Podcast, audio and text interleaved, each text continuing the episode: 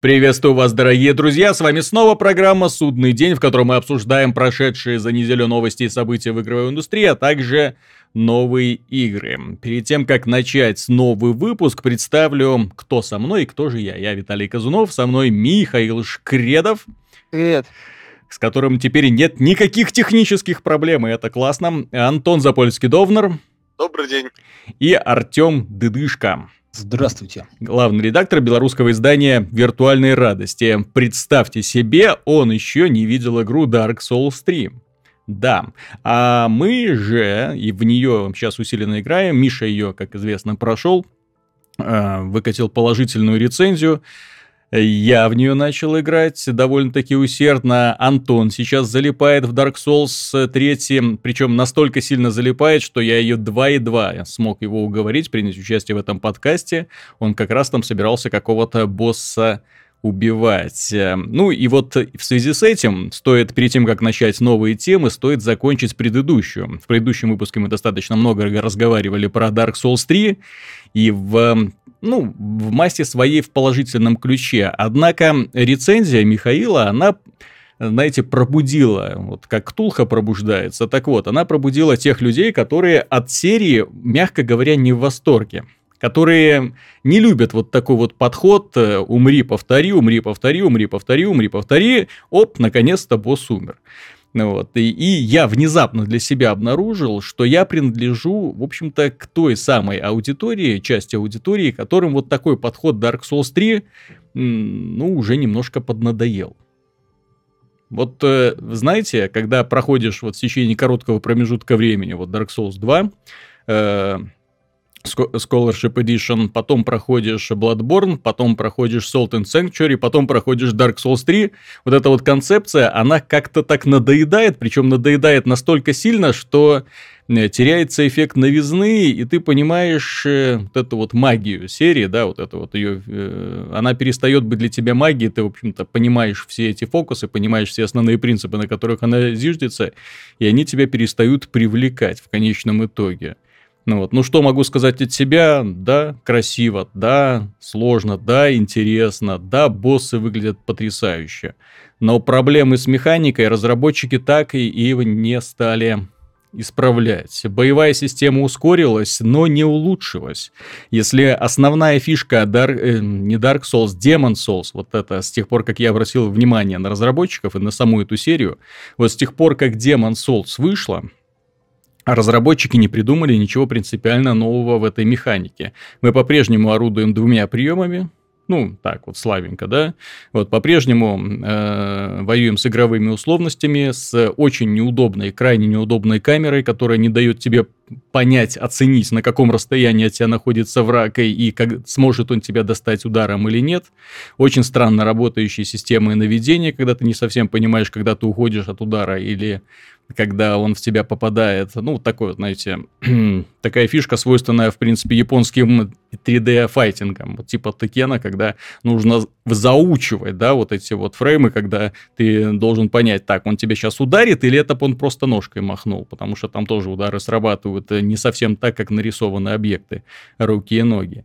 Вот и в связи с этим Dark Souls 3 Хорошая игра, очень много секретов, замечательный арт-дизайн, постоянная смена обстановки, но я не могу сказать, что эта игра меня лично восхитила. Ну, вот, какого-то ажиотажа, вот элемента, знаете, такого вот пришествия в новый чудный мир вот у меня нет. Вот когда Ведьмак запускаешь, вау, ты проваливаешься в эту вселенную сейчас, это, ну, еще один Souls. Вот так вот. Антон, вот ты как фанат серии, тебе вот лично не надоело играть в одну и ту же игру из раза в раз?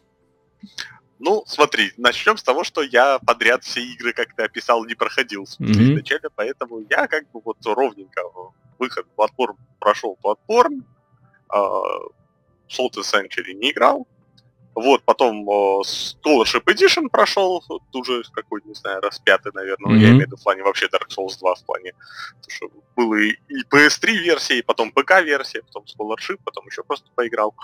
Вот, а, и Dark Souls 3, ну, во-первых, э, учитывая, что Dark Souls 2 я не в восторге от этой игры, ну, мягко говоря, именно как от э, чего-то интересного. И ты ее прошел пять раз. Нет, ну, три раза пришлось, а остальные я там пробовал, пвпшился. Она просто в этом плане, она на самом деле очень простая, она легкая, когда уже проходишь mm-hmm. несколько... Ну, второй раз у тебя времени это много не отнимает, и, в принципе, нормально так проходится, смотришь, изучаешь, ну, хочется там все же до конца все. Вот. В третью часть я могу точно сказать, что, естественно, никакого восторга, я имею в виду, там, типа, как от первого Dark Souls или Demon Souls, уже не испытывал. Ну, все верно, какая уже, считайте, пятая игра в серии. Понятно, что кардинально ничего нового она предложить э, не может, скажем так.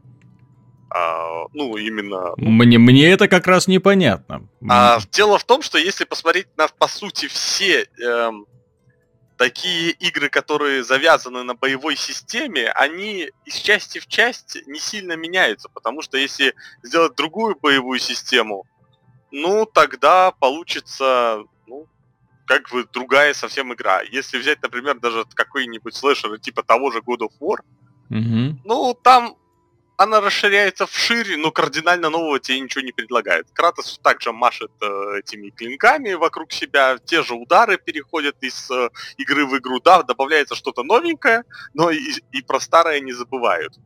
А если сделать что-то кардинально новое, ну, тогда уже и не будет называться это God of War. Это ну, God, God of War дело в том, что там про проблема в боевой системе в принципе. Там она ну, я даже слишком, возьму... слишком проста для слэшера, я, поэтому я его... Я даже возьму такую игру, как Bayonetta, которая тоже вот а, две mm. части, если взять конкретно боевку, mm-hmm. она только вширь э, стала шире, но она не стала кардинально другой. Тот же все еще это Вичтайм используется, только еще больше в этот раз сделан на этом акцент.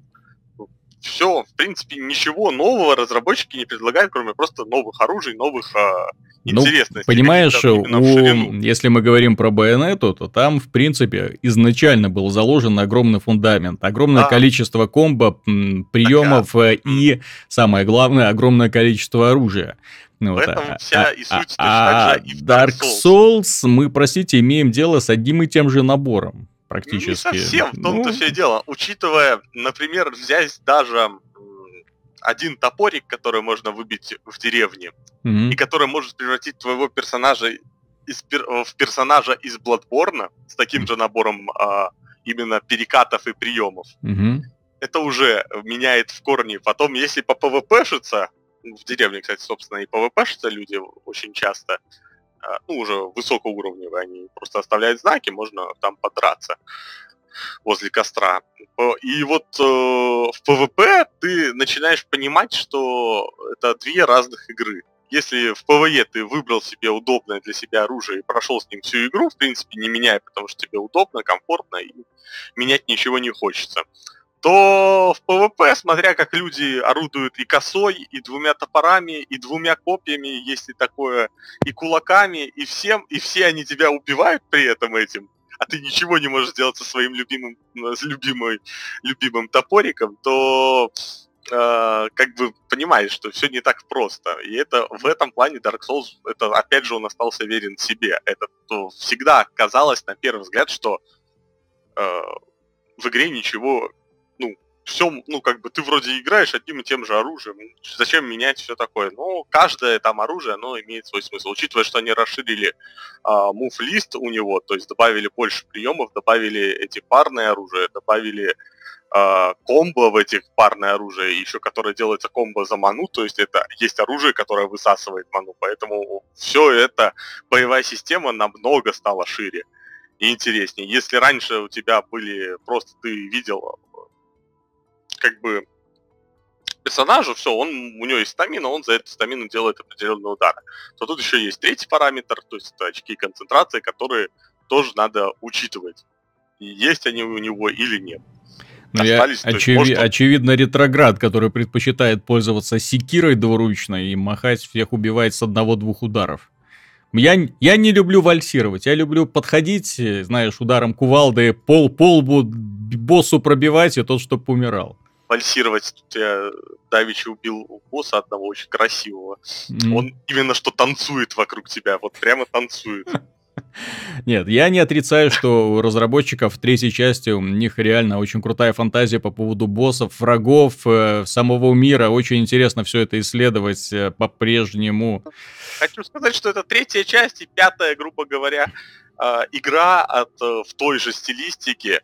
И правильно делают, что они заканчивают, потому что я могу с точностью сказать, что уже на четвертой части я с тобой был абсолютно согласен во всем. Угу. Пока еще, учитывая отсутствие конкуренции, вот это как вспомнить про шутеры, про Вторую мировую. Ну. Если был бы один Call of Duty, так его бы и не ругали сильно, и не за там отсутствие инноваций, то есть, ну, все нормально, но повылазила ж куча подражателей, которые то же самое сделали. Ну... И, в принципе, все то же самое. А вот угу. в Dark Souls конкурентов нет, и тебе только приходится, что либо играть в это, либо играть mm-hmm. совершенно другие игры, уже с другой, как бы, с другой философией.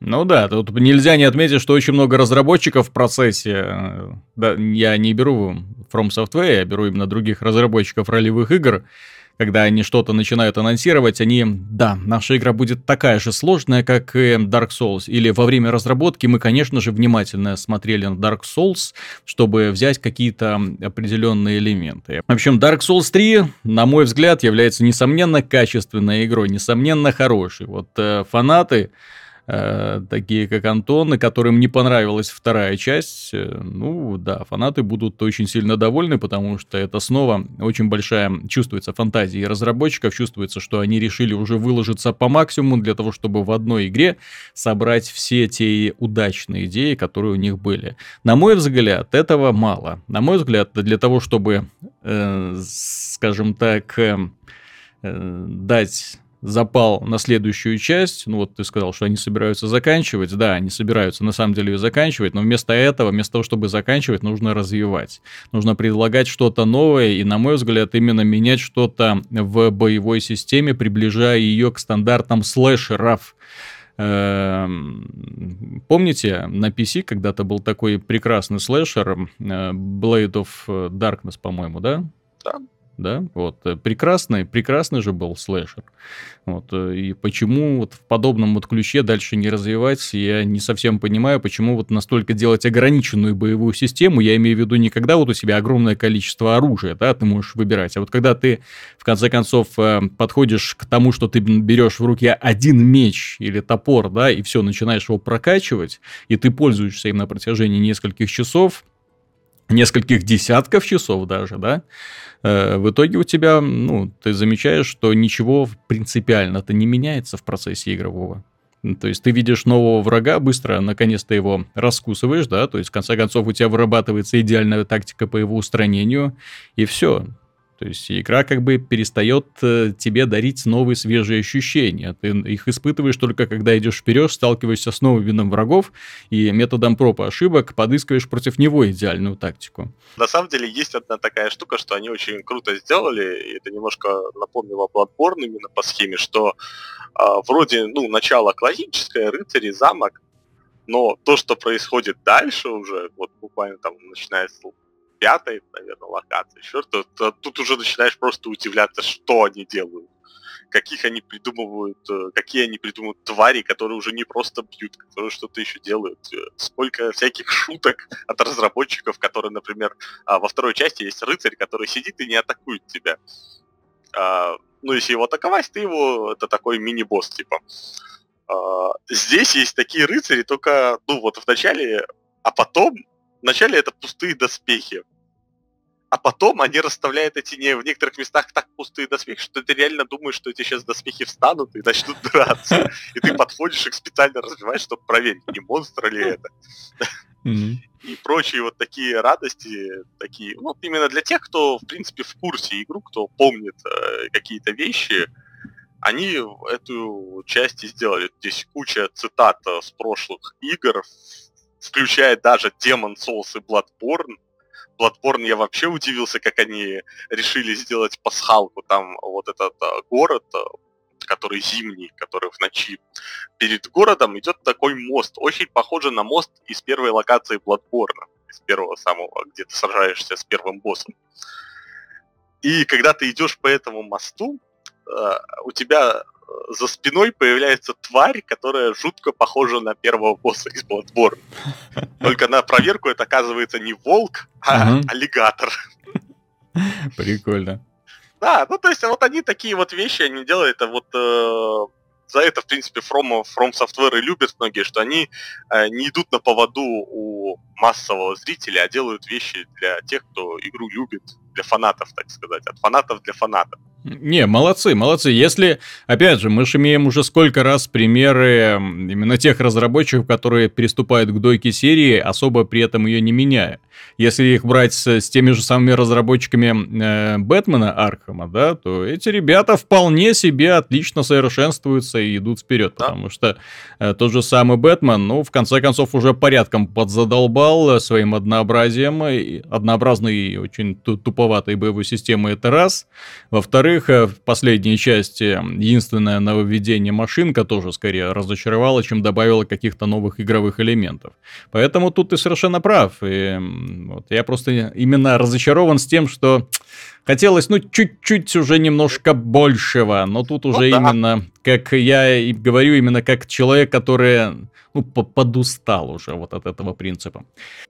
Поэтому, ну, пожелаем команде From Software удачи. Надеюсь, следующий их новый проект будет не менее интересен, не менее мрачен. Очень хочется мрачных реально игр, потому что все такие веселенькие, хорошенькие со временем, особенно пиксельные, поднадоедают, поднадоедают до такой степени, что даже если эта игра отличная, э, как-то даже и не хочется в нее играть. Вот Миша недавно обозревал э, игру, как Hyper она? Миш... Light Drifter. Да, да, да. Но Hyper Light Drifter. Одна из лучших игр этого полугодия. Так в том-то и дело. Вот то, как ты ее описал, очень вкусно, шикарно, великолепно. Смотришь на скриншоты, ну тошнить тянет.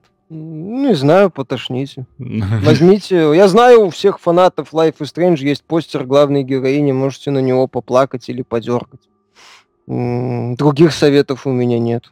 То есть это, это, ну ты еще не устал от пиксельных игр вообще? Нисколько. Я с учетом того, что мы живем, э, я прекрасно осознаю, скажем так, реальность, что либо эти игры есть, либо их нет. Но... Я не хочу жить в мире, где нет Broforce, э, где нет э, этого самого Undertale, где нет Hyper Light Drifter, Hotline Miami, ну... еще куча всяких игр. А вот мир, где нет Life is Strange, я с удовольствием бы жил. С огромнейшим удовольствием. Сейчас тебя поклонники Life is Strange будут люто ненавидеть. Такие есть? Ой. Есть очень есть, много. Ты чё?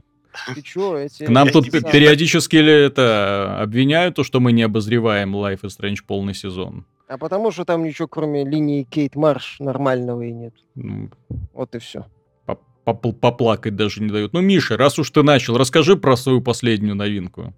Ты а, любишь... Она, она удивительно не пиксельная. Да. В ней, да, полиагональная графика, рисованная. Внезапно. Рисованный стиль. Да, игра называется Stories Path of Destinies. Это нечто среднее между боевиком с видом сверху и ролевой игрой. В каком-то смысле это все-таки ролевая игра больше. Но я считаю, что она, что авторы немножко не попали с э, жанром. Вот. Э, идея, в общем-то, такая простая. Есть как бы сказочный мир, где обитают всякие зверушки. Там лисы, жабы, вороны. Уже интересно. Кот, коты и так далее. Ну, например, да, вот там жаба была правителем, такая был вроде правитель мудрый, хороший, потом внезапно начал это самое сжечь, э, нападать на поселение, красть и жечь книги. Вот, увлекся, это, судя по всему, темной магией. Вот, и, короче, стал злым. Вот. Ну и в э, противостоянии между этим вот э, жабой и воронами, которая его mm-hmm. армия, оказался и, и повстанцами, группой повстанцев оказался одноглазый лис по имени Рейнальда. Вот. Он был пиратом давно, потом завязал, ну вот опять вынужден был, вот так сказать, э, сражаться за сопротивление против императора. Начинается все там с того, что те, в принципе, сразу же предоставляют несколько вариантов э, выбора. Ты можешь, например, спасать товарища своего или э, лететь за артефактом. То есть у тебя выбор есть. Ты выбираешь там один вариант, потом следующий вариант, потом следующий вариант, потом в финале выясняется, что главный герой умирает. Вот, э, ты, ты проходишь пять глав, герой умирает. Тебе показывают такое полотно, там где-то 20 различных концовок, тебе показывают, что ты одну концовку открыл. Попутно узнал что-нибудь полезное. Например, ты узнал, что один из артефактов, который ты нашел, вообще может весь, всю вселенную уничтожить. Вот. И ты начинаешь заново, как в Дне сурка, ну или как в гранях будущего. Да, ты начинаешь заново, говоришь, ну так, ладно, попробуй вот так сделать. Вот, потом начинаешь, начинаешь, елы-палы, опять умер, но что-то еще узнал. И так вот надо четыре раза пройти компанию, пока ты не узнаешь как бы четыре истины, вот, и от, э, тебе, используя уже эту информацию, как бы сможешь попытаться в этот раз, что называется, все сделать как надо уже 100%, по любасу. Вот. И идешь уже по, ну, там тебе открываются подсказки постепенно, там, э, ты узнаешь там одну вещь, вторую, третью, вот складывается такая картина достаточно интересная, и ты вот во всем этом ковыряешься, постоянно принимаешь такое решение, такое решение, думаешь, а если, если я там сначала возьму этот артефакт, потом объединю его с этим артефактом, потом постараюсь вот это вот так вот сделать. Достаточно интересно, постоянно обдумываешь, вот э, какие-то такие, ковыряешься во всех этих вот хитросплетениях, между собой взаимосвязанных, э, понятное дело, не очевидно. Э, что еще? А, ну, понятно, с последствиями всякими сталкиваешься, почему ты там так сделал. Ты сделал, ну, поступил э, сначала там решил спасти героя, одного из персонажей, потом оказалось, что, может, и не надо было его спасать, там, пожалеешь о каких-то выборах. Все это достаточно интересно и в каком-то смысле даже увлекательно. Вот. Все это подано в формате рисованной сказки, с голосом рассказчика, который все как бы озвучивает, один актер. То есть он один рассказчик, который как бы читает сказку тебе. Вот. За счет э, его хорошей работы, в принципе, воспри... воспринимаешь э, материал э, без проблем. Все достаточно хорошо сделано. Ну и вот за счет вот этой нелинейности, за счет вот этих решений, последствий, опять же, ты можешь быть кем хочешь, можешь там быть злодеем, который найдет артефакт, типа, и ну, чё, почему бы и мне императором не стать. Вот. Ну или там наоборот быть таким хорошим персонажем, который всех спасти пытается. То есть в каком в этом плане как бы это вполне себе ролевая игра. Да, в ней нету глубины, в ней нету большого количества выборов, но ты можешь как бы сделать в каком-то смысле своего героя, и провести его через вот этот небольшой отрезок, э, временной отрезок, вот как бы как ты хочешь. Ну, не все понятно, что, скорее всего, все закончится не очень хорошо. Вот, э, вот эти четыре предварительные, скажем так, истории, они, как правило, заканчиваются так себе. Ну, а там нету такого однозначно хорошего финала. Однозначно хороший финал можно получить уже при пятом прохождении, когда ты четыре истины открыл. Вот, а, а за сколько проходится игра? Ну, за одно прохождение часов пять. У-у-у. У, то есть это нужно потратить очень и очень много времени. А при этом меняется сам игровой процесс. Ну, Нет, сам вот, к сожалению, почему я говорю, что они не очень попали с жанром, мое мнение, им не надо было делать боевик с видом сверху. Mm-hmm. То есть, да, для, в рамках разовой кампании плюс-минус э, сход, подходит. То есть ты бегаешь по уровням, попадаешь на арену, используешь, как правило, один удар, чтобы убивать воронов. Угу. Вот, э, ну там один удар и э, перехват, как в Бэтмене. То есть появляется над врагом восклицательный знак, ты делаешь перехват. Соответственно, там одна, нажимаешь одну кнопку, зачастую, и стиком крутишь, э, указываешь просто в сторону, куда атаковать. Э, разнообразие врагов по минимуму, там пара элементалей есть, э, есть броневраги со щитом, э, зомби, ну, аналог э, камикадзе, которые взрываются, когда ты их атакуешь. В общем-то, все. Есть э, какая-никакая система развития, там, с возможностью быстро прыгать по арене, там, еще что-нибудь делать. Есть четыре э, меча у героя. Ну, он собирает э, ресурсы для апгрейдов. Mm-hmm. Вот, потом у специальных торговцев, у мастеров покупает новые мечи или апгрейдит старые уже. То есть вот эти мечи еще используют для того, чтобы открывать закрытые двери. То есть уровни как бы постоянно расширяются. Но игровой процесс остается плюс-минус одинаковый. Мечи там дают пассивные бонусы, а не активных, э, активные какие-то атаки. Например, один там огнем, э, ну, ты активируешь э, спецспособность, начинаешь врагов огнем бить, потом активируешь другой меч, он там тебя позволяет тебе быстрее передвигаться, Какая есть система развития неплохая, такая достаточно простенькая, но не совсем элементарная, скажем так. И вот ты бегаешь, валишь этих врагов, и это, понятное дело, постепенно надоедает. С учетом того, что мы говорим о концепции э, зан, повтори все, все сначала, ты так или иначе проходишь одинаковые локации.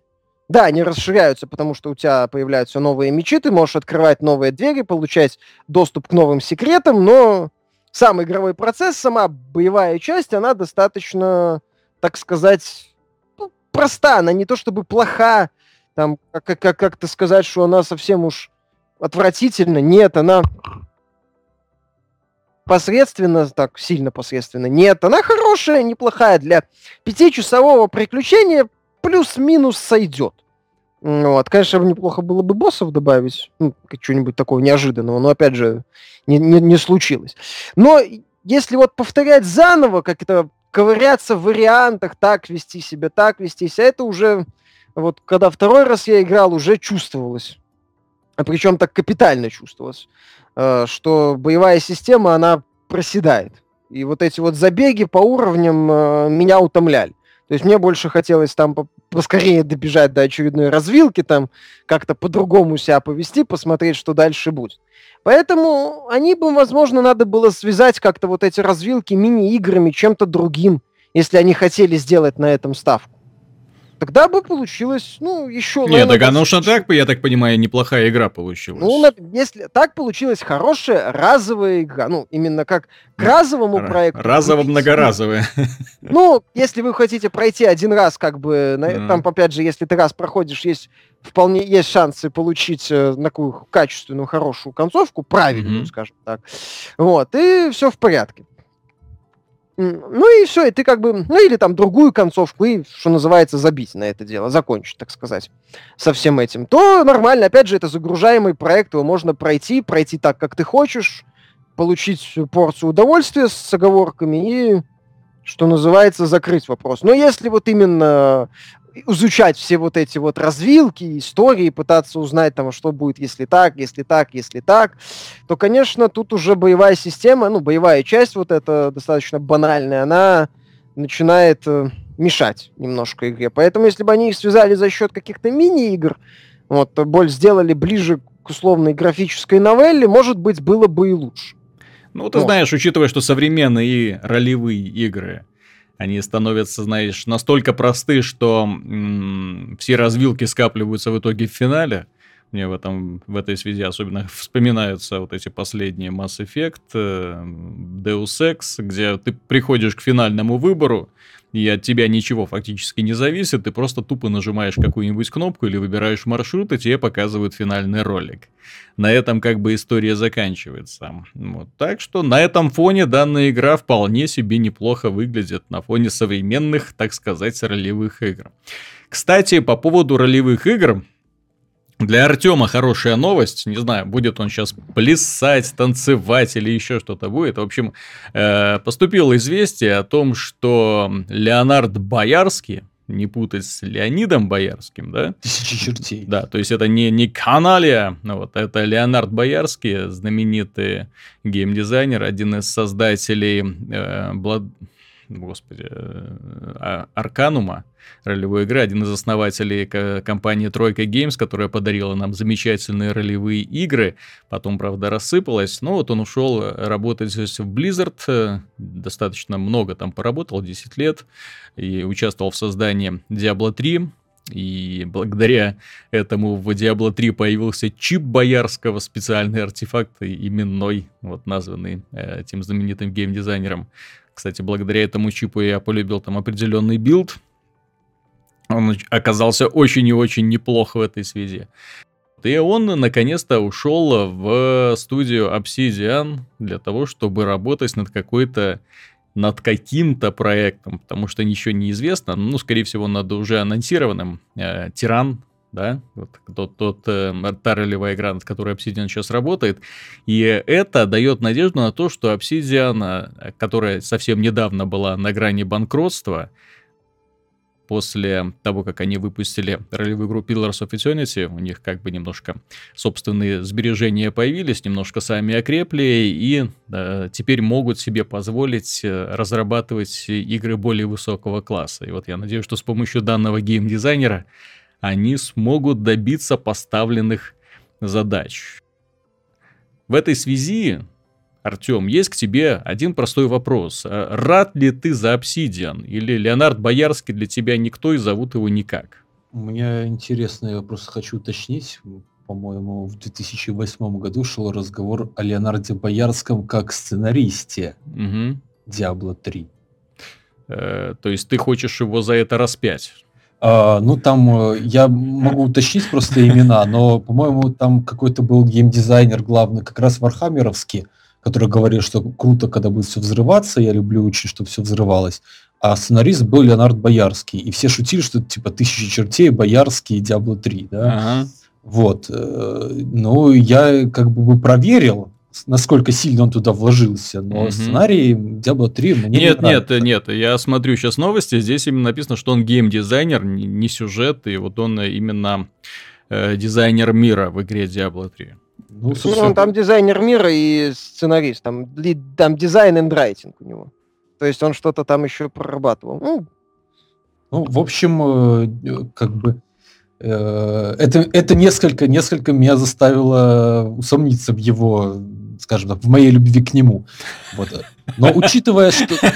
Ну, мы же не будем еще раз эту тему поднимать, правда? Да, о том, как сюжет, я сюжет Diablo 3. 3. Вот, и кто в этом виноват, кого за это нужно сжечь на костре. Ага. А, вот, потому что это единственная слабая часть игры, фактически. Вот. А, да, за исключением геймплея. Ну, да. Нет, я не, ну почему геймплей там же... Ну, в, в, в оригинале, я имею в виду, когда Diablo 3 ну, без всяких оригинал... аддонов и патчей появился, у игры были большие проблемы, вот просто такие да, большие. Не, ну это правда, там было много разных совершенно цветных проблем, но все-таки mm-hmm. сюжет, на мой взгляд, там был выдающийся. Э, в каком смысле ты понимаешь? Ну. По сравнению с... Я сравнивал с Warcraft 3 в свое время, да? Вот. Э, э, в тройке Games это, ну, как бы old school и Obsidian это old school. И мне кажется, очень правильно, что он пошел в Obsidian. Они, по-моему, там сработаются и найдут общий язык. И mm-hmm. те, кто хотят, чтобы Obsidian выпускала что-то типа Pillars of Eternity, но только лучше, они должны, конечно, быть рады, потому что Obsidian э, за появившиеся деньги позвала себе знаменитого геймдизайнера, а не купила, например, себе дорогой движок. Mm-hmm. Это очень правильно, на мой взгляд, потому что как бы нафига им рваться в AAA, да, если их любят не за это. Вот. Поэтому, конечно, для меня это радостная новость. А что касается ну, финансового положения Obsidian и обанкротившейся тройка Games, и обанкротившийся Интерплей, и, ну, я думаю, Нет, что, я не думаю, что я не думаю, что это было чисто из-за Леонардо. Нет, я, не, ну это же не в Леонарде дело. Дело, а? дело в том, что ну, это как бы дело не в Леонарде, но это и не совпадение, понятное дело. Да? То есть, с одной, одна точка зрения скажет, что там этот как бы настоящий художник не может по-настоящему заработать, да, там mm-hmm. Мартин Иден и так далее, вот, э, а другой скажет вам, что, типа, ну, ребята, они как бы не совсем э, в свое время не совсем э, свободны были, немножко как бы ушли в шаблоны и таким образом немножко ну, поднадоели я не думаю, что здесь именно в данном случае можно говорить о тройке Games как о компании, которая делала шаблоны, потому что Тройки. у нее в списке, простите, Arcanum одна из лучших ролевых игр в принципе. Игра с безграничнейшими возможностями, разработчики которые старались пред, пред, сказать. предусмотреть столько всего. Ну, от э, обсидиане. Вот. Хоть, ну, а подожди, обсидиан. Где, где что и видишь у них шаблонное мышление, когда они столько разных проектов тянули на себя? Разных-то разных, но ну вот они не попадали, понимаешь. Вот э, Neverwinter 2 я считаю типичным шаблонным проектом. Вот. Они... Э, понимаешь, в чем а дело? А Южный парк? Южный парк прекрасен. Абсолютно uh-huh. прекрасен. Но, понимаешь, в какой-то момент у них сложилась репутация людей, которые доделывают за другими. То есть да, да. выпускает что-нибудь крутое, эти доделывают за ними второй раз, и второй раз уже э, оно не выстреливает так мощно, как первый. Сжатые сроки и с багами, да, то есть это у них, у них, у них сложилась вот именно репутация компании у Obsidian, которая, которая делает быстро, недорого, но с багами, поэтому да, то есть они делают Fallout, блин, прекрасный Vegas, но с багами. Они делают свой собственный Mass Effect, как он там назывался? Миша, не, пом- не напомнишь, как он назывался, их продукт? А, Альфа-протокол, Альфа- кстати, хорошая игра, Альфа-протокол, да, в тут корень. Тоже Сега уроды. прекрасная игра, но опять же, не дали время доделать, не, то ли бюджета не хватило, то ли времени, то ли еще чего, в итоге огромное количество багов, всего остального. То есть на них смотришь, вот ребята в начале своей карьеры, они всеми силами старались вот соответствовать э, к такому крупнобюджетному статусу, когда создавали такие игры с такими названиями, как Knights of the Old Republic 2, да, Neverwinter Nights 2, Альфа Протокол, убийцам Mass Effect, Fallout, Dungeon Siege. Ну, то есть они шли за другими. Шли за другими, и не, не мудрено, что они оказались в итоге в достаточно плачевном положении, в плачевной ситуации. Даже South Park им особо не помог, но тем не менее, когда ребята запустили свой Pillars of Eternity, внезапно оказалось, что все очень и очень неплохо. Ребята по-прежнему умеют делать, и причем делать без багов и постепенно развивать продукт. Все у них замечательно. Плюс э, Уж не знаю, кто их надоумил, но в итоге ребята еще выкатили этот танковый мультиплеерный продукт, все-таки выкатили его, он до сих пор э, Mail.ru развивается, этот проект Армата или Armored Warfare. Очень вовремя был выпущен, главное. Да, очень вовремя, да, убийца World of Tanks, так называемый.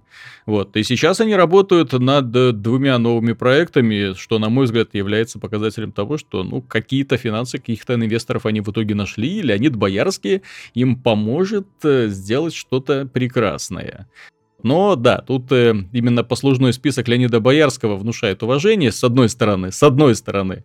Но с другой стороны, последние 10 лет он работал на Diablo 3, который стартовал достаточно плохо, и вот не знаю, кого в этом винить именно геймдизайнера, потому что вот базовая концепция Diablo 3 была плохая, она не с- была не жизнеспособной. Вот в итоге они патчами долгими, упорными работой попытались его довести до вот того состояния, в котором мы его сейчас знаем. То есть сейчас, да, Diablo 3 это Просто игра. завалили контентом. Ну да.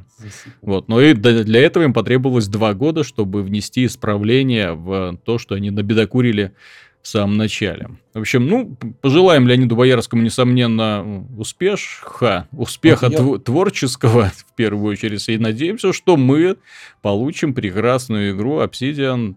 Ну, вряд ли разочарует. Эти ребята молодцы.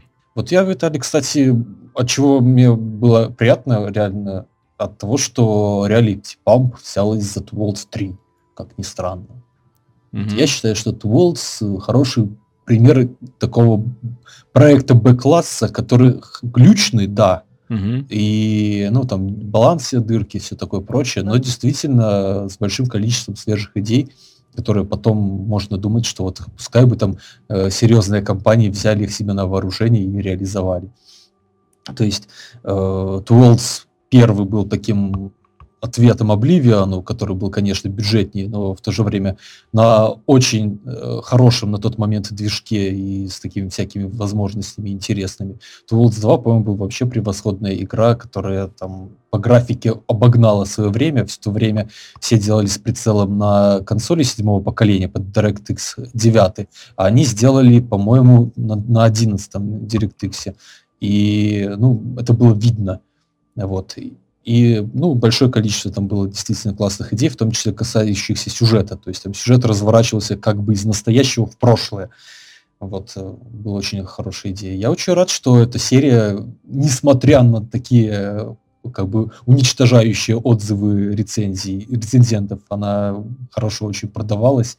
Это было известно после первой Worlds, что она хорошо продавалась. Там было где-то 3,5 миллиона. А вместе со второй частью они уже 10 миллионов продали. У них очень хорошая поддержка всегда была. То есть там патчи где-нибудь по... Ну, представь себе, как первым Two Worlds, который 2007 года, входит патч на пол гигабайта, да, добавляющий там кучу всего нового. Вот. И теперь вот они анонсировали, что будут делать третью часть и будут выпускать еще два дополнения ко второй части. То есть решили, что эту вещь действительно стоит развивать. Меня это порадовало, что вот они э, как бы имеют деньги на развитие дальнейшее. Ну, так опять же, поляки.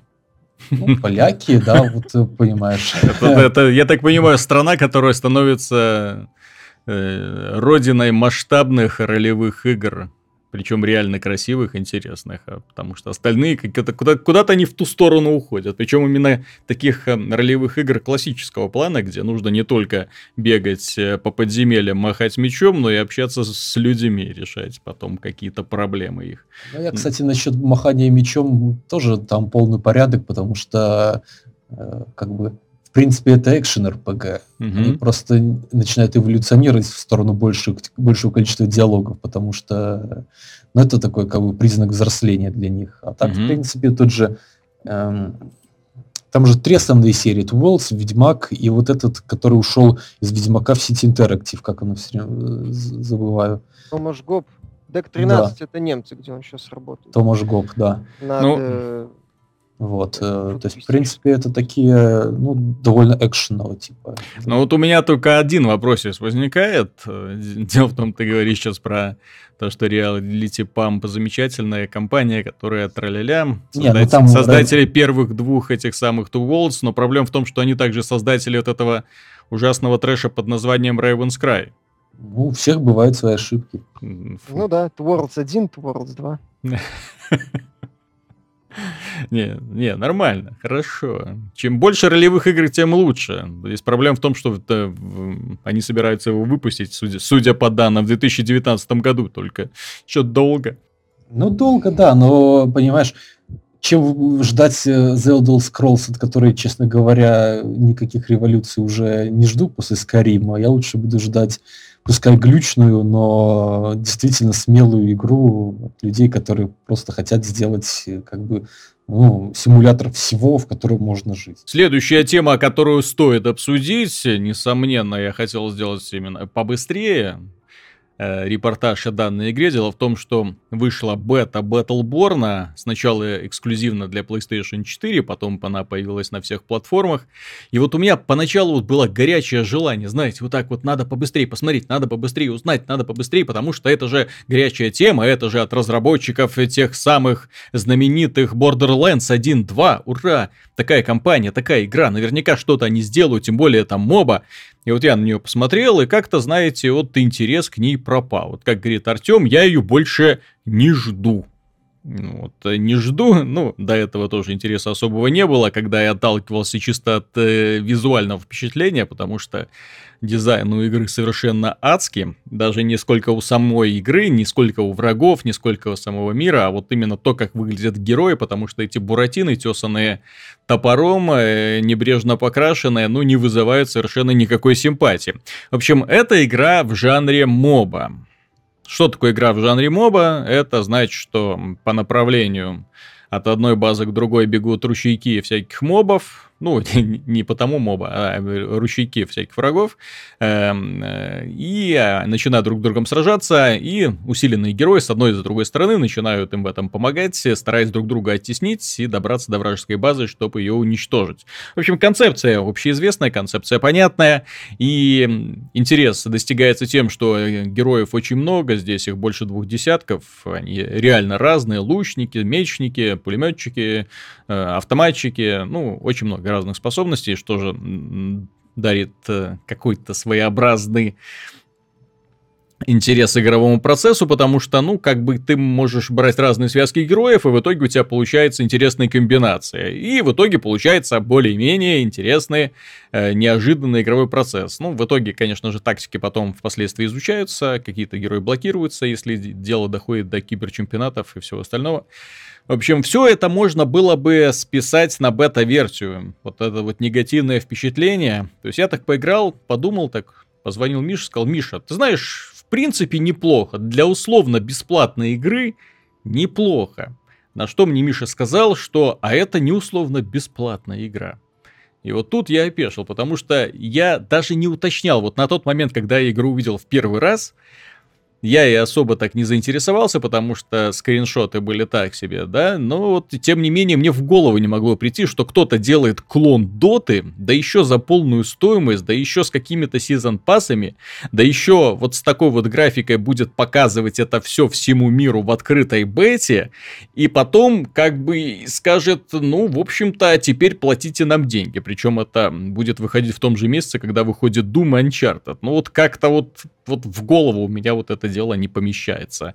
Э, на что рассчитывают создатели, я не понимаю. Миша, у тебя есть какие-то идеи вообще? Студия вот эта, у нее мозг в голове есть у главных? Или это проблема уже издателя, который в прошлом году уже подставил разработчиков Evolve, на что мы тоже указывали, что это не может быть, эта игра не взлетит, это не получится. Хотя там, в той игре, был хотя бы графон, там было на что посмотреть, там был вот этот вот интерес, азарт, и особенно когда ты оказывался на этой планете, там герои были похожи на героев, монстр на монстров и чужой мир на чужой мир.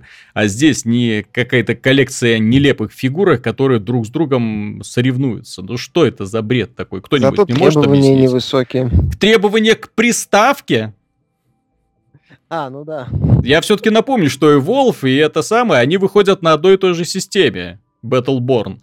Они выходят на одной и той же системе, на PlayStation 4, Xbox One, PC. То есть, как бы претензии-то к графике примерно соответствующие. Да, можно сказать, что ну там как бы 4 героя против одного монстра, ай-яй-яй.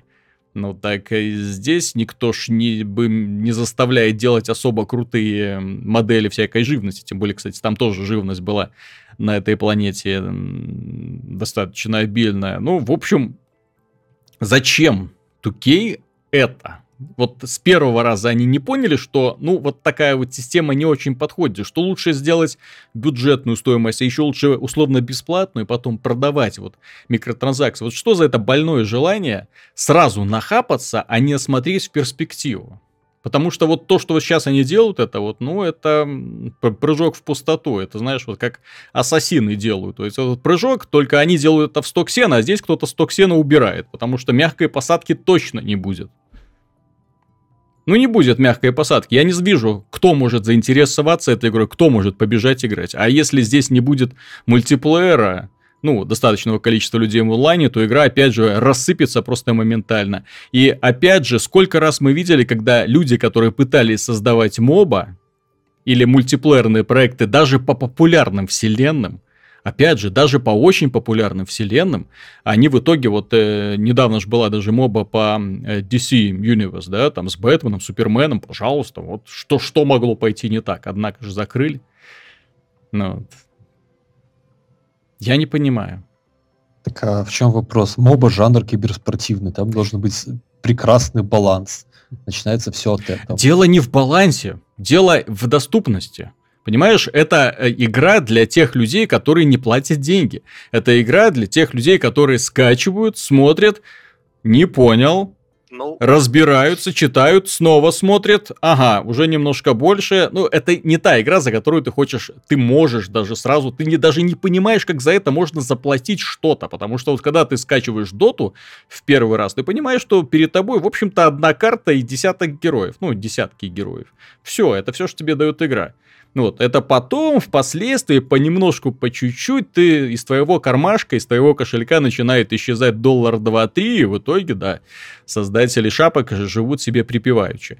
Ну вот, здесь, в этой игре, я просто вот не понимаю, как может кому-нибудь в голову прийти, что, боже мой, это то, за что я захочу заплатить полную стоимость. Я вот недавно э, ругался не так давно на Overwatch. Типа, Blizzard, вы что, с ума сошли делать эту игру за полную стоимость? Ну так, блин, все познается в сравнении, да, у Blizzard это реально круто выглядит и реально круто играется, вот в отличие от э, этого. Battleborn, ну, вызывает у меня такой когнитивный диссонанс. То есть я просто не понимаю, что эти ребята собираются вот своей игрой сказать. Они вот с одной стороны динамика есть, э, классы разные есть, воевать интересно, но ты смотришь на это и понимаешь, что, ну, Время от времени заходить сюда, возможно, прикольно, но тратить на это время как бы не хочется, тем более за свои деньги. Вот когда ты играешь в Overwatch, э, первые несколько уровней, да, там узнаешь там разных героев, понимаешь механику, увлекаешься, смотришь, что к чему, и, и действительно э, ты настолько становишься увлеченным этим сам этой игрой, что э, и заплатить-то не грех. А заплатить не грех потому, что это ты понимаешь, что в перспективе это будет твой любимый мультиплеерный боевик на ближайшие несколько лет, а то и десяток лет, учитывая э, любовь Blizzard развивать продукты не просто годами, а декадами. Вот, так что в этой связи я Ну, Battleborn. Ну, в общем, минус один с моей стороны. Не знаю, кто-нибудь видел уже эту бету? Нет, спасибо. Ну, ну, вот в том-то и дело, да? Ну, есть... нап- нап- напомню про такую еще другую игру, которая, правда, от третьего лица под названием Парагон.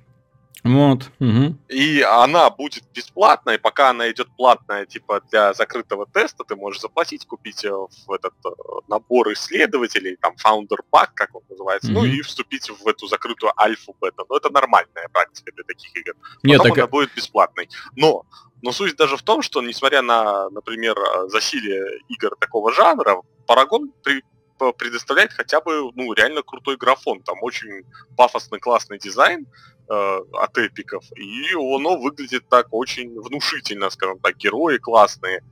Эффекты Интересно. классные. Там, да, когда ты мочишь, мочишь врагов, и, ух, блин, я крутой. А не да. то, что когда ты Э, бруском, который тебе, а, это винтовка, ну, окей. Вот, и ты вот из этого бруска э, красненькими пилкалками какими-то, которые изображают лазер, расстреливаешь врагов, которые меньше всего напоминают врагов, а больше всего напоминают предметы интерьера. Да, я просто удивлен, что зачем делать настолько серый и в целом унылый продукт. То есть э, взять вот вспоминали тот же Evolve ну, он концепцией брал. Хотя бы mm-hmm. в интервью разработчиков и в рекламе было что показывать. Показывать что-то новенькое. Здесь я даже не знаю, чем можно привлечь просто людей вот э, с, э, рекламу. Какую делать рекламу на игру, которая люди спутают с Overwatch, скорее всего. Нет, ты знаешь, по поводу рекламы очень классно идет э, реакция аудитории в комментариях, знаешь, когда появляется новость, новый трейлер Battleborn. И ребята такие, блин, что это только что было? То есть полное непонимание того, что происходит. Что это такое? Что за бред, блин? Что мы только что видели? Дайте мне это развидеть. Вот. Да. Так а не знающие люди еще просто перепутают с Overwatch и пойдут купят игру от Blizzard. Кстати, по поводу еще недавних демонстраций, недавних э, странностей. Э, дело в том, что уже некоторые издания получили доступ к Mirror's Edge Catalyst и э, показали нам и игровой процесс, и графику, и завязку сюжета, и мультиплеер, как он будет строиться, так что секретов уже, я думаю, ни у кого не осталось. Но вот то, что я думаю по этому поводу, а что изменилось? Вот а что изменилось в предыдущей части? Я, честно говоря, так и не понял. То есть это э, это очень простая, очень странная, очень ограниченная игра с прекрасным дизайном, с визуальным, с интересной героиней в такой вселенной, которую они, слава богу, сейчас будут расширять. Я надеюсь на более-менее вменяемый сюжет, которого не было в первой части. Но игровой процесс у меня вызывает вопросы просто. Я не вижу здесь ни челленджа, ни интереса, ничего. Когда я видел драку на ногах, это было просто печально. Возможно, конечно, зависит от того, кто играет, но это смотрелось настолько уныло, что я едва сдержался от того, чтобы просто выключить эту демонстрацию. Это было странно. Миша, как у тебя вообще впечатление от того, что ты видел? Впечатление странное. У меня, собственно, тот вопрос, который ты подымал в свое время, как это будет себя чувствовать в открытом мире, насколько хватит этого разнообразия. То есть, если это будет открытый мир часов на 10-15, то она есть вероятность, что это все надоест ощутимо раньше финала. И э, интеграть в эту игру будет просто неинтересно. Э, посмотрим, что будет. Но боевая система там э, в одном из описаний я читал, что основная идея ты должен разогнаться. Угу. То есть чем быстрее ты как бы двигаешься, тем эффектнее и быстрее, соответственно, фейт э, расправляется с врагами. Но, во-первых, если верить некоторым демонстрациям, у не всегда есть возможность быстро двигаться. Там есть в том числе такие противостояния на аренах. А, начнем с того, что они выглядят, во-первых, плохо. Поведение врагов просто убийство. Ну, да, поведение врагов это такие, такие тупые показательные, показательно тупые враги. Не знаю, откуда их набрали. Наверное, из этого самого разрушителя. Не хватает только это, чтобы они запрашивали э, в штабе, что им делать, когда они видят этого преступника. Это столь злого, понимаешь? То есть, ну, они как настолько тупые, инертны. Боевка, я не знаю, Бэтмен на этом фоне многослойным файтингом кажется. То есть, если такие сражения в игре будут, и их будет ну, достаточно, и не будет внятной системы развития, с новыми какими-то приемами, с возможностью как-то побыстрее с ними расправиться, ну или другим способом с ними расправиться, uh-huh. а не просто там разогнался, ударил или попрыгал э, с ними на небольшой арене. То есть у меня вопросы, что получится в результате. Пока все доста- выглядит, основа выглядит хорошо, но как это будет в итоге, о, непонятно. Если это опять будет красивый концепт, то в этот раз э, схема может не сработать. Одно дело, когда... Она и в тот раз не сработала. Но она в тот раз сработала с оговорками, потому mm-hmm. что игра за 5 часов не надоедала. Опять же, во второй части тебе давали автомат, ну и говорили «постреляй». Ну, то есть хотя бы был элемент шутинга. Вот, э, с моей точки зрения, уместный для такой игры с ну, не особо глубокой механикой. Вот, здесь же шутерной части это не будет. Вот. Нет, тогда же боевую часть на кулаках можно было сделать просто отличную. Я все-таки напомню, что недавно тоже был, выходил прекрасный паркур-экшен, где герой большую часть времени сражался холодным оружием. Dying Light назывался. Ну, это вообще диблоид. Ну, нет, так это диблоид, но тем не менее, что мешает здесь? Так нет, так здесь тоже будет развитие какой-то героини. Я надеюсь, что у нее будут появляться новые способности. И насколько там было классно, когда ты получаешь новый прием, то есть когда ты научишься бегать там по головам, совершать подкаты, удары в прыжке двумя ногами и так далее. То есть очень много всяких таких вот реально реально прикольных фишек, которые позволяют тебе моментально вырубать врагов э, без, э, скажем так, унылого махания ножкой, э, с попыткой их запинать, вот эти вот полосочки здоровья, когда я видел над головой, вот это меня вырубило просто. Когда ты видишь полосочку здоровья над врагом, и ты должен эту полосочку обнулить. И вот как-то вот это уже не вяжется с современным игровым стилем, когда есть такие контекстно зависимые э, команды, ну, скрытые для скрытые для игрока. Э, Naughty Dog это сейчас очень любят делать, когда ты оказываешься возле какого-то объекта, проигрывается анимация, которая тебе показывает очень красочное, красивое добивание. Оно может быть брутальным, может быть э, красивым, в принципе, придумать можно все что угодно. Вот. Но тем не менее, врагов в платформере, а Mirror's Edge это в первую очередь платформер, врагов в платформере нужно устранять быстро, моментально, а не просто запинывать их какими-то странными приемами, более чем странными, при том, что тебе дают потом еще посмотреть на то, как враги себя неадекватно ведут. При том, Скажу честно, мне вступление понравилось. Мне понравился изображение вот этого тоталитарного мира. Мне, как всегда, понравился графон, и Frostbite я до сих пор считаю лучшим кроссплатформенным движком в принципе. Вот я уверен, что игра в итоге будет выглядеть прекрасно. Но к игровому процессу у меня, как и прежде, большие вопросы, и в том числе к мультиплееру нам анонсировали мультиплеер, я думал, господи, что это будет. В итоге отказалось, что ты просто пробегаешься по какому-то определенному участку, ставишь маркер, бежишь, ставишь маркеры, вот, и в итоге своим вот этим вот маршрутом делишься с другими игроками. И люди могут принимать участие в твоих созданных тобой гонках, э, собирать вот эти вот маркеры и устанавливать какие-то свои рекорды. Ну, как бы не этого я ждал.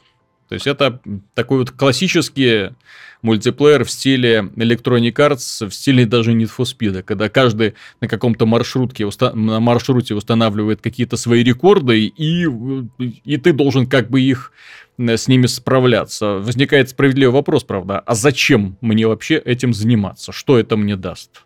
Вот, вот эти вот рекорды, кому я что-то должен? Ну, ну, вот подобный бесперспективный такой, знаете, соревновательный режим, в котором нет элемента соревнований, когда ты соревнуешься просто с циферками, он был уместен и является уместен на игровых автоматах, но не в современном обществе, да, которое выросло на реально мультиплеерных играх, и где мультиплеерные, соревновательные мультиплеерные игры занимают первые строчки популярности. То есть вот это смотрится просто уныло. Ну, я хочу сказать еще, мне вообще закрались одни подозрения, не такие, а, вот когда вышла первая часть Mirror's Edge, она, в принципе, получила неплохие оценки от прессы, и даже ну, любовь поклонников снискала. И, в принципе, если бы на то время, вот, успешно это поколение, предыдущее, там, Xbox 360, который там резво продавался, все, все покупали его, ну, в общем, была инсталл-база неплохая. Можно было спокойно делать вторую часть на вот этом УЕ третьем, или что у них там был, Frostbite, э, какой-то там первый. Вот, можно было спокойно делать, но у меня есть такое закралось подозрение, что сама студия даже не знала, что, собственно, делать с этой э, игрой, со второй частью. Ну, то есть, я уверен, что у Electronic Arts был разговор э, с ребятами, типа, спросить у них, ребята, а что вы можете? Ну, типа, на... Они скажут, ну, мы ничего не можем, закрывайте, в общем. Мы ничего и не хотим делать, у нас никаких идей нет. Мы вот попробовали, супер популярности не получилось. Ну, ладно, давайте следующее что-нибудь пробовать. И мне кажется, что вот эта вторая часть Mirror's Edge спустя столько лет, когда многие, наверное, поклонники просто видеоигр еще за то время просто, возможно, уже перестали играть, ну, переключились на что-то более простое там или просто меньше играют или еще что-то, что я не знаю, для кого игра будет. То есть в итоге я чувствую, что это будет та же первая часть с абсолютно теми же болячками, ну только чуть красивее. Вот и все. То есть ребята вряд ли сделали какую-то работу над ошибками. Может, да, богаче будет в плане, что будут ролики, уже не рисованные комиксы, как было в первой. Будут какие-то постановочные ролики. Ну, вот и на этом, наверное, все изменения закончатся в игре. Знаете, что меня лично возмущает в данной ситуации? Меня возмущает в том, что разработчики не посмотрели на то, что происходит с жанром боевиков подобного плана вообще будущем. Почему они по-прежнему ограничивают Фейт э, только кулачным боем, я не понимаю. Почему они не посмотрели, например, на достижения того же самого Titanfall или Call of Duty, я не понимаю, кстати. Э, там паркур и бег по стенам являются одним из важнейших элементов игрового процесса. В Call of Duty Black Ops 3 есть даже отдельная секция, несколько уровней с весьма-весьма непростыми интересными платформенными участками где не менее интересно, кстати, пользоваться во время бега по стенам огнестрельным оружием. Там благодаря этому э, новый целый пласт игровой механики скрывается, и ты реально чувствуешь свою крутость, когда в процессе бега по стенам, в, прыжка, в прыжке еще расстреливать цели должен. То есть это реально очень интересно. Почему они не посмотрели, например, поляков с Dying Light с системой развития, которая углубляет э, боевую механику? Опять же, боевая механика в подобном жанре является важнейшим элементом и не должен и не должна складываться из одного движения, грубо говоря. Ну вот, э, то есть э, здесь я просто вижу, что у ребят ну, знаешь, вот ты правильно сказал, да, то есть сиквел через силу. То есть им сказали, так, нам срочно нужен имиджевый проект, Окей, сейчас мы тут что-нибудь придумаем. Ну и вот. И да. вот ничего не придумали.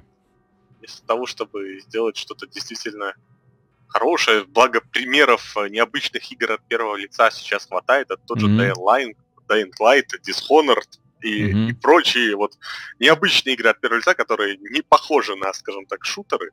Mm-hmm. FPS, удачные же примеры, а вместо этого они делают Mirror's Edge один снова. Так проблема, проблема в том, Mirror's что... Edge один.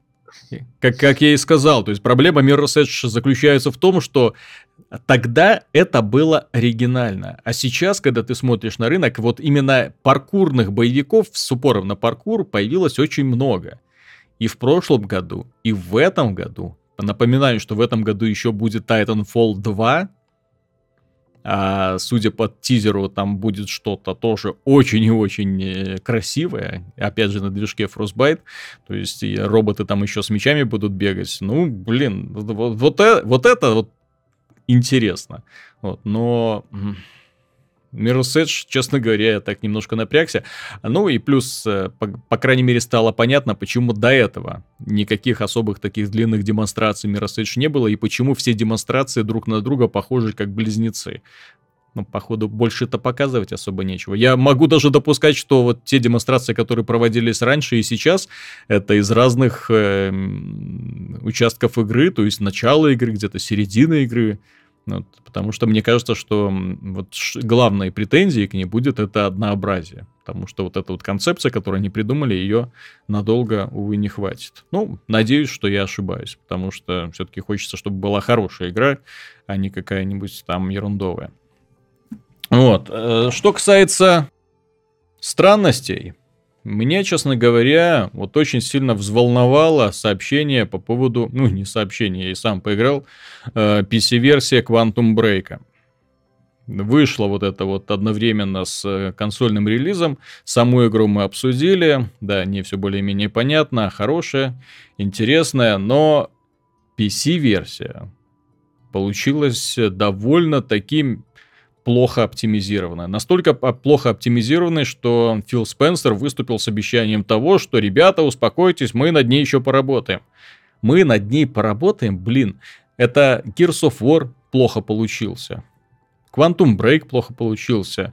У Killer Instinct есть странности. То есть, если вы таким вот образом собираетесь завлекать людей, привлекать их к своей новой платформе, ну, тогда, ребята, вам успеха большого. Потому что я лично не понимаю, каким образом вот э, люди будут обращаться внимание на ваши продукты, если уже заочно будет понятно, что эти игры будут не оптимизированы, с крайне странными проблемами, с, начиная с невозможности их запустить, кстати. Большинство отзывов Quantum Break в магазине Windows 10, ну, по крайней мере, когда я их смотрел, было то, что э, купил игру, а, простите, не могу запустить, мне показывает черный экран из-за каких-то там странностей с драйверами непонятными. Как это можно объяснить вообще? Как можно вообще объяснить такое вот отношение к своей аудитории? Почему одним все, а другим, простите, ничего? То есть, типа, на PC можно вполне купить видеокарту получше и процессор помощнее, помощнее. Ну, так это же не то, что мы хотим слышать, потому что графика в игре объективно не супер не супер. Плюс вы говорите, что это DirectX, DirectX 12. И говорите о том, что DirectX 12 должен обеспечивать э, прирост производительности. Да, он обеспечивает прирост производительности в играх от э, независимых разработчиков.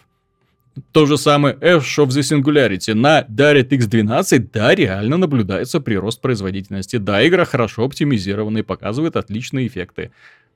Но это стратегия в которой реально используются новейшие технологии, которая не раздражает этим дебильным мылом, вот этим вот фильтром неотключаемым, из-за которого просто не удается рассмотреть ту самую супер-пупер графику, из-за чего игра тормозит. Quantum Break я имею в виду.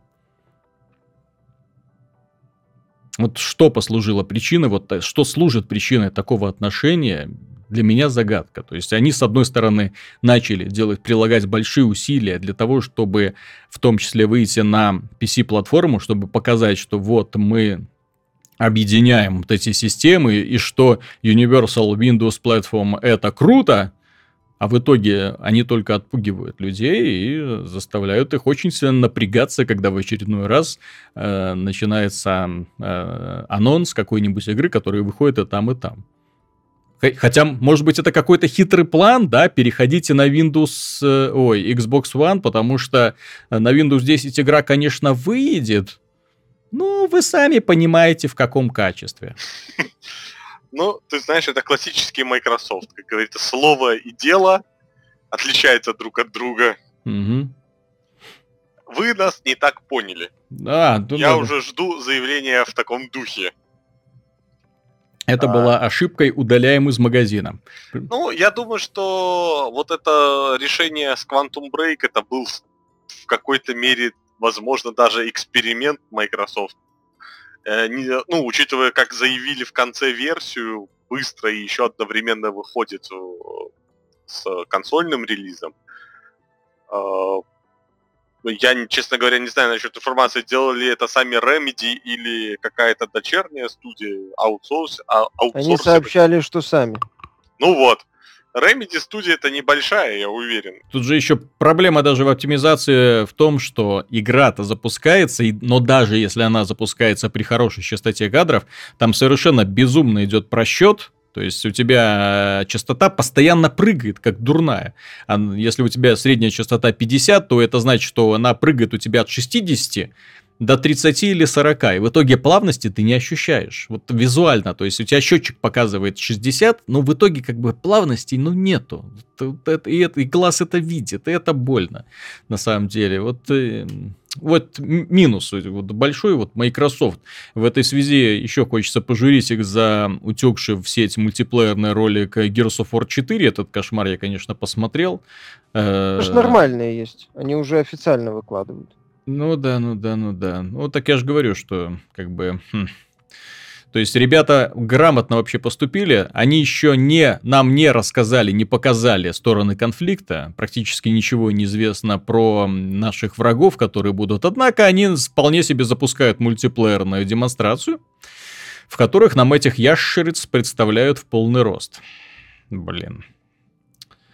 И сразу становится понятно... Все нормально должно быть, почти как первый Gears of War. Ну, ну так, да. по крайней мере, то, что я видел. Ну, так, в, в, понимаешь, в первом Gears of War, вот Ultimate Edition, то, что я наблюдаю сейчас, графика получше, чем вот то, что они показывают. Вот как... Ну, кстати, кстати, я с тобой согласен, причем я согласен, я же смотрел не вот этот ролик э, утекший, который mm-hmm. неофициальный, я посмотрел пару официальных нарезок, и да, графически, мягко mm-hmm. говоря, не впечатляет.